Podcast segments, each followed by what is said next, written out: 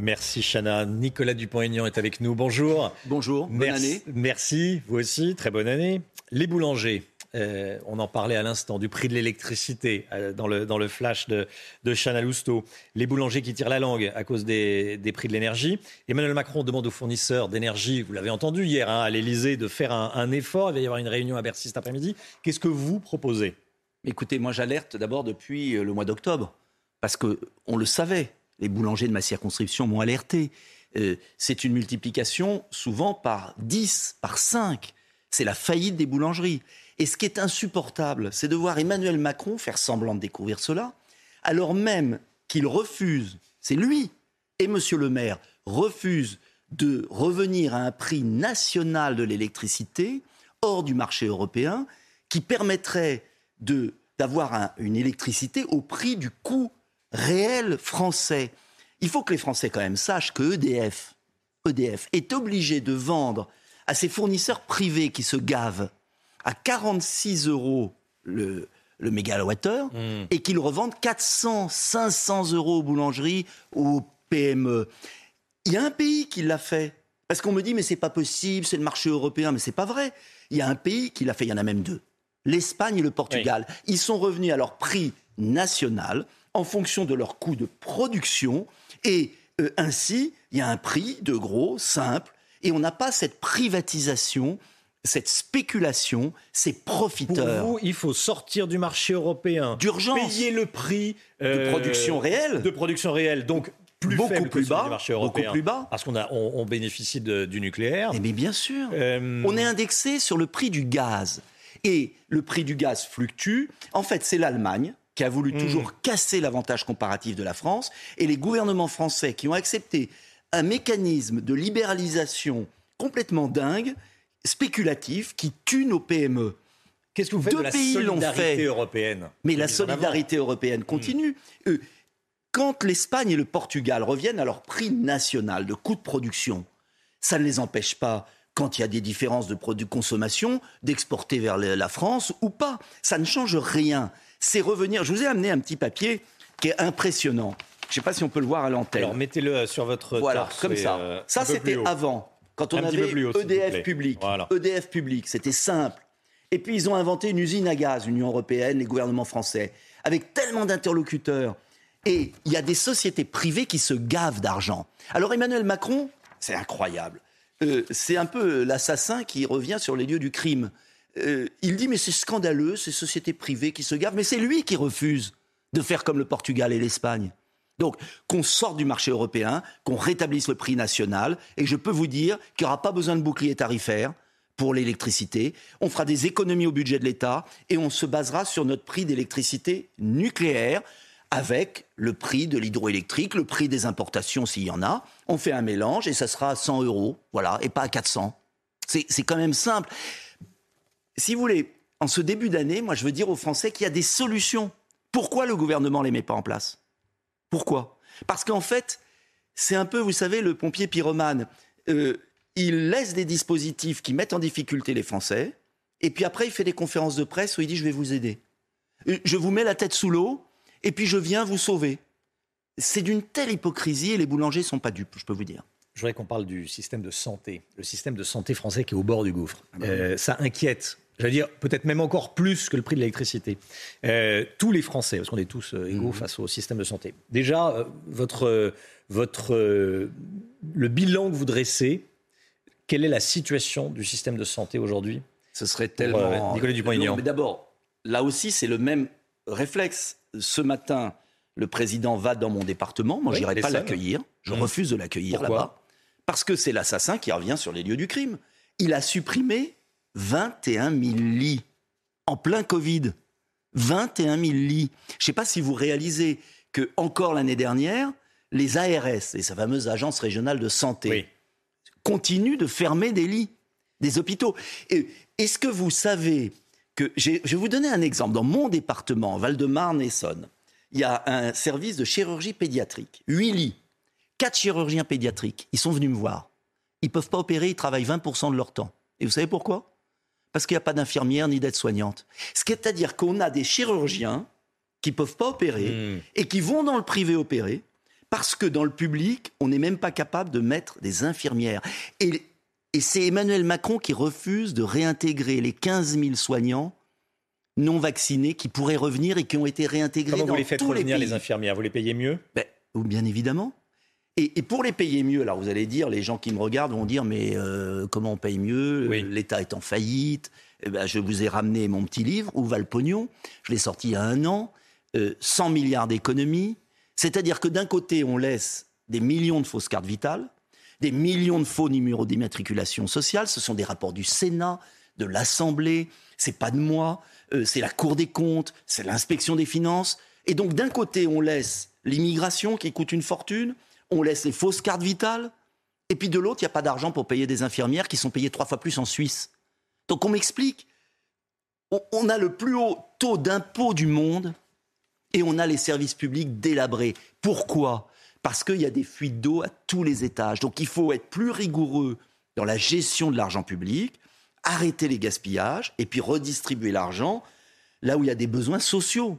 On a, la santé. On a beaucoup de sujets à aborder euh, avec vous ce matin, Nicolas Dupont-Aignan. Une, dernière question sur la santé. La consultation à 25 euros pour un médecin généraliste, on la double ou pas? C'est ce qu'il réclame. Moi, j'avais proposé à la présidentielle 35 euros déjà. Hmm. C'est-à-dire une augmentation hmm. substantielle. Oui. Et puis, il faut s'occuper des déserts médicaux. Et il faut peut-être un accord avec les fédérations de médecins pour que un peu comme les pharmacies, il y a une organisation territoriale concertée. Il faut le faire avec mmh. un accord, avec peut-être une consultation à 50 euros dans les zones rurales qui manquent de médecins.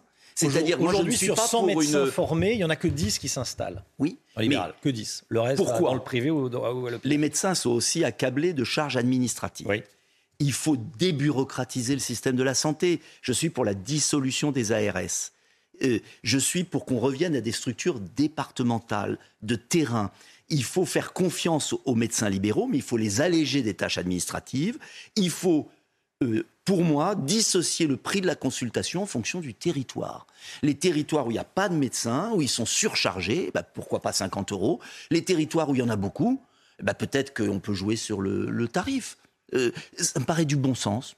La retraite, la réforme des retraites, on semble se diriger vers un report de l'âge légal de départ à la retraite de 62 ans aujourd'hui à 64 ans. C'est en tout cas la petite musique qu'on entend. On aura le détail euh, mardi prochain. Euh, vous êtes plutôt pour un maintien à 62, 63, 64, 65 Je suis pour un maintien à 62 comme aujourd'hui. La réforme Touraine est déjà très dure. 42 ans de travail pour avoir une retraite à taux plein. 42 ans d'annuité. D'annuité, ça veut dire quoi, euh, Romain Desarbes Ça veut dire qu'aujourd'hui, quelqu'un qui a commencé à 22 ans, après des études, hmm.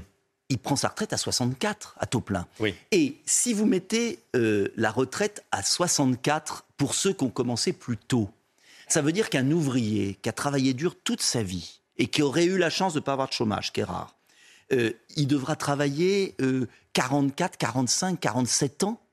Mais c'est une folie. Alors que les entreprises licencient à 55 ans. Euh, qu'est-ce qui va se passer avec cette réforme scandaleuse? C'est que les classes populaires, tous ceux qui ont travaillé dur, vont être au RSA entre 62 et 64 ans. C'est ça la réalité. Et la réalité, c'est qu'on ne va pas faire d'économie. Et la réalité, c'est que d'un côté, le gouvernement refuse de lutter contre les gaspillages, 20 milliards d'euros sur les fausses cartes vitales, et que pour un hypothétique vous dites que le, hypothétique, système de, le système de retraite français mais il est financé. danger. Il n'est pas en danger. Il y a 3 milliards d'excédents cette année. Aujourd'hui, 3 milliards. C'est pour les années qui viennent. Mais les années qui viennent, on nous répète la même chose. On nous avait dit en 2022, il y aura un déficit colossal. 3 hmm. milliards d'excédents. Euh, la question majeure des retraites, c'est de relocaliser de l'emploi, c'est d'augmenter la natalité. Il faut prendre le problème à la cause. Euh, vous savez, si on continue à avoir un désert économique. Comment vous augmentez la natalité? Bah, Par une politique familiale qui a mhm. été abandonnée par François Hollande, par Emmanuel Macron. Euh, vous savez, c'est une question de long terme. Est-ce qu'on va s'occuper un jour des recettes? Mhm. Parce que si on continue à avoir des délocalisations et pas d'enfants, mais on va faire des réformes de retraite tous les ans. et à la fin, tous les retraités sont RSA. Donc, est-ce qu'un jour dans notre pays, il y aura une vision d'ensemble? Moi, c'est très simple. Il n'y a pas de déficit des retraites, contrairement à ce qu'on dit. Et s'il y avait un déficit marginal, 7 milliards, sur des centaines de milliards, allons faire le ménage dans les crédits à l'immigration, Allons faire le ménage dans les crédits aux fausses cartes vitales. Donnons moins à l'Union européenne. Je peux vous dire que le système des retraites, il sera équilibré. Et arrêtons de taper toujours sur les mêmes qui sont licenciés à 55 ans. Vous savez quel est le taux d'emploi entre 60 et 65 ans? 30%. Il y a 70% des Français de cette classe d'âge qui n'ont pas de boulot. Ils vont faire quoi entre 62 et 64 Alors, quand on. À la soupe populaire, voilà la réalité. L'âge, alors pas tout le monde, et heureusement. Quand on décale l'âge légal de départ à la retraite, le taux d'emploi des seniors augmente, un peu, légèrement. Mais vous savez, regardez la réalité. Parce que parfois, il y a des accords entre l'entreprise et le salarié. La réalité aujourd'hui, c'est que mm. les entreprises se débarrassent de leurs salariés au-dessus de 58 ans. C'est ça la réalité. Et c'est un peu facile de dire aux gens, vous allez travailler jusqu'à 65 quand on délocalise, quand on ferme les entreprises, quand on licencie au-dessus de 58 ans. Ça veut dire quoi? Ça veut dire que ce que vous allez économiser en retraite, vous allez le dépenser en aide sociale. C'est absurde. Alors qu'il y a des gisements d'économies à faire. Nicolas Dupont-Aignan, je voudrais vous entendre également sur une information qu'on donne ce matin dans la matinale. Euh, à Toire, un ado de 14 ans s'est introduit dans son ancien collège, dont il avait été exclu. Euh, il voulait régler des comptes avec des élèves. Il a frappé un professeur. C'est passé hier matin. Il était armé d'un couteau. Qu'est-ce qu'on fait de ce type d'individu, adolescent, 14 ans, très jeune, qui va armé euh, dans, un, euh, dans son ancien collège. Qu'est-ce qu'on en fait très concret Il a été relâché, interpellé, relâché, et il sera jugé plus tard. Voilà, mais racontez la suite. C'est qu'il avait un couteau, il aurait pu tuer le professeur. Oui, j'ai dit armé. Il sera convoqué en avril 2023. Hmm. Et vous savez pourquoi il a fait ça? Parce qu'il sait très bien qui ne risque rien. Le problème de fond euh, qu'on ne veut pas voir dans notre pays, c'est que vous seriez dans un autre pays, vous savez que vous allez aller en prison. Mais en France, la justice est tellement laxiste qu'il n'y aura rien. Qu'est-ce qu'on en fait? Mais qu'est-ce qu'on en fait? D'abord, retrait des allocations familiales pour que l'autorité parentale s'exerce. Deuxièmement, internat, ce qu'avait commencé Nicolas Sarkozy, internat disciplinaire. Euh, troisièmement, que l'éducation nationale arrête. Euh, là, il avait été exclu, mais il avait dû en faire beaucoup parce que la plupart des élèves qui menacent leurs professeurs ne sont jamais exclus. Et on parle de la crise de la vocation des enseignants. Mais les enseignants, c'est pas simplement l'argent, ils sont très mal payés. Mais au-delà de ça, c'est qu'ils peuvent pas faire une classe dans le silence. Euh, l'effondrement des résultats scolaires français, c'est lié à l'indiscipline. Donc, tant que il n'y aura pas des règles claires qui seront mises, mais pas répressives, mais élémentaires, qui existent en Espagne, en Angleterre, dans les autres pays, mais on n'y arrivera pas, c'est tout. Éric Dupont-Moretti a présenté sa réforme de la justice. Ah. Budget augmenté à 11 milliards d'euros en 2027, 10 000 fonctionnaires de justice d'ici 2027. Est-ce que ça va dans le bon sens? Mais ça, c'est mieux que rien. Mais si la justice continue à ne pas avoir de place de prison pour condamner les gens et qu'on relâche comme d'habitude, euh, qu'on convoque les gens six mois après les délits et qu'ils ont des peines dérisoires, ça ne changera absolument rien. Je rappelle d'ailleurs que quand même la France s'honore d'avoir un garde des Sceaux mis en examen, ce qui est peut-être pas un bon exemple pour ce, juge, ce jeune de 14 ans euh, qui voit que le garde des Sceaux, qui est censé incarner la loi, la justice, au nom du peuple français, euh, trimballe des casseroles. Je trouve que c'est déshonorant pour la justice et les juges. Nicolas Dupont-Aignan, une dernière question sur la Russie, la guerre en Ukraine. Vladimir Poutine ordonne un cessez-le-feu aujourd'hui pour euh, le Noël orthodoxe. Euh, on s'attend à une importante offensive russe au printemps. Euh, est-ce qu'on repart, selon vous, pour une année de guerre? Et est-ce qu'il faut continuer à parler à Vladimir Poutine? Et est-ce que vous soutenez l'initiative française d'envoyer des chars? Non, je la condamne totalement. C'est une pure folie. Euh, Vladimir Poutine est affaibli, affaibli, très affaibli. C'est le moment de faire une offre de paix. Et si le général de Gaulle ou Jacques Chirac étaient là, je peux vous dire que la France aurait un autre visage. Vous dites qu'il faut tendre la main à Vladimir Poutine ce matin, deux, aujourd'hui. Il faut dire aux hmm. deux, stop.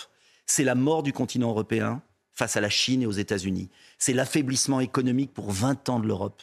Et donc je crois qu'il faut une parole de raison. Ça ne veut pas dire d'être faible, ça veut dire de dire stop à ce à cette saignée au cœur du continent européen qui signe la décadence de l'Europe. Car le vrai défi, c'est l'Afrique, c'est le Moyen-Orient, c'est la compétition technologique avec les États-Unis et la Chine. Et l'Europe est en train de s'épuiser dans ce conflit fou pour une zone territoriale qui, dans 100 ans, ça sera comme l'Alsace, Lorraine et le Rhin, on se demandera comment on a pu euh, avoir cette guerre civile au cœur du monde slave.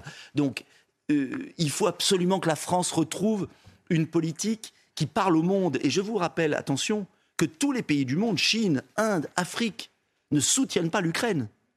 Et donc nous sommes complètement isolés dans ce conflit, contrairement à ce qu'on dit. Nicolas Dupont-Aignan, président de Debout la France, député de l'Essonne, était avec nous ce matin. bonne année. Et encore bonne... aux boulangers, parce que je peux vous dire que les boulangers en ont marre de l'hypocrisie. Euh, euh, tout le grand cinéma sur l'aide aux boulangers alors qu'ils sont en train de crever. Euh, c'est pas bien. Écoutez, on, sera, on, est, on est avec un pâtissier dans, dans un instant. Bah, on va parler de la galette. Il faut, bah il faut, aller acheter des galettes, mais le problème de fond, il n'est pas réglé encore. Merci Nicolas Dupont-Aignan.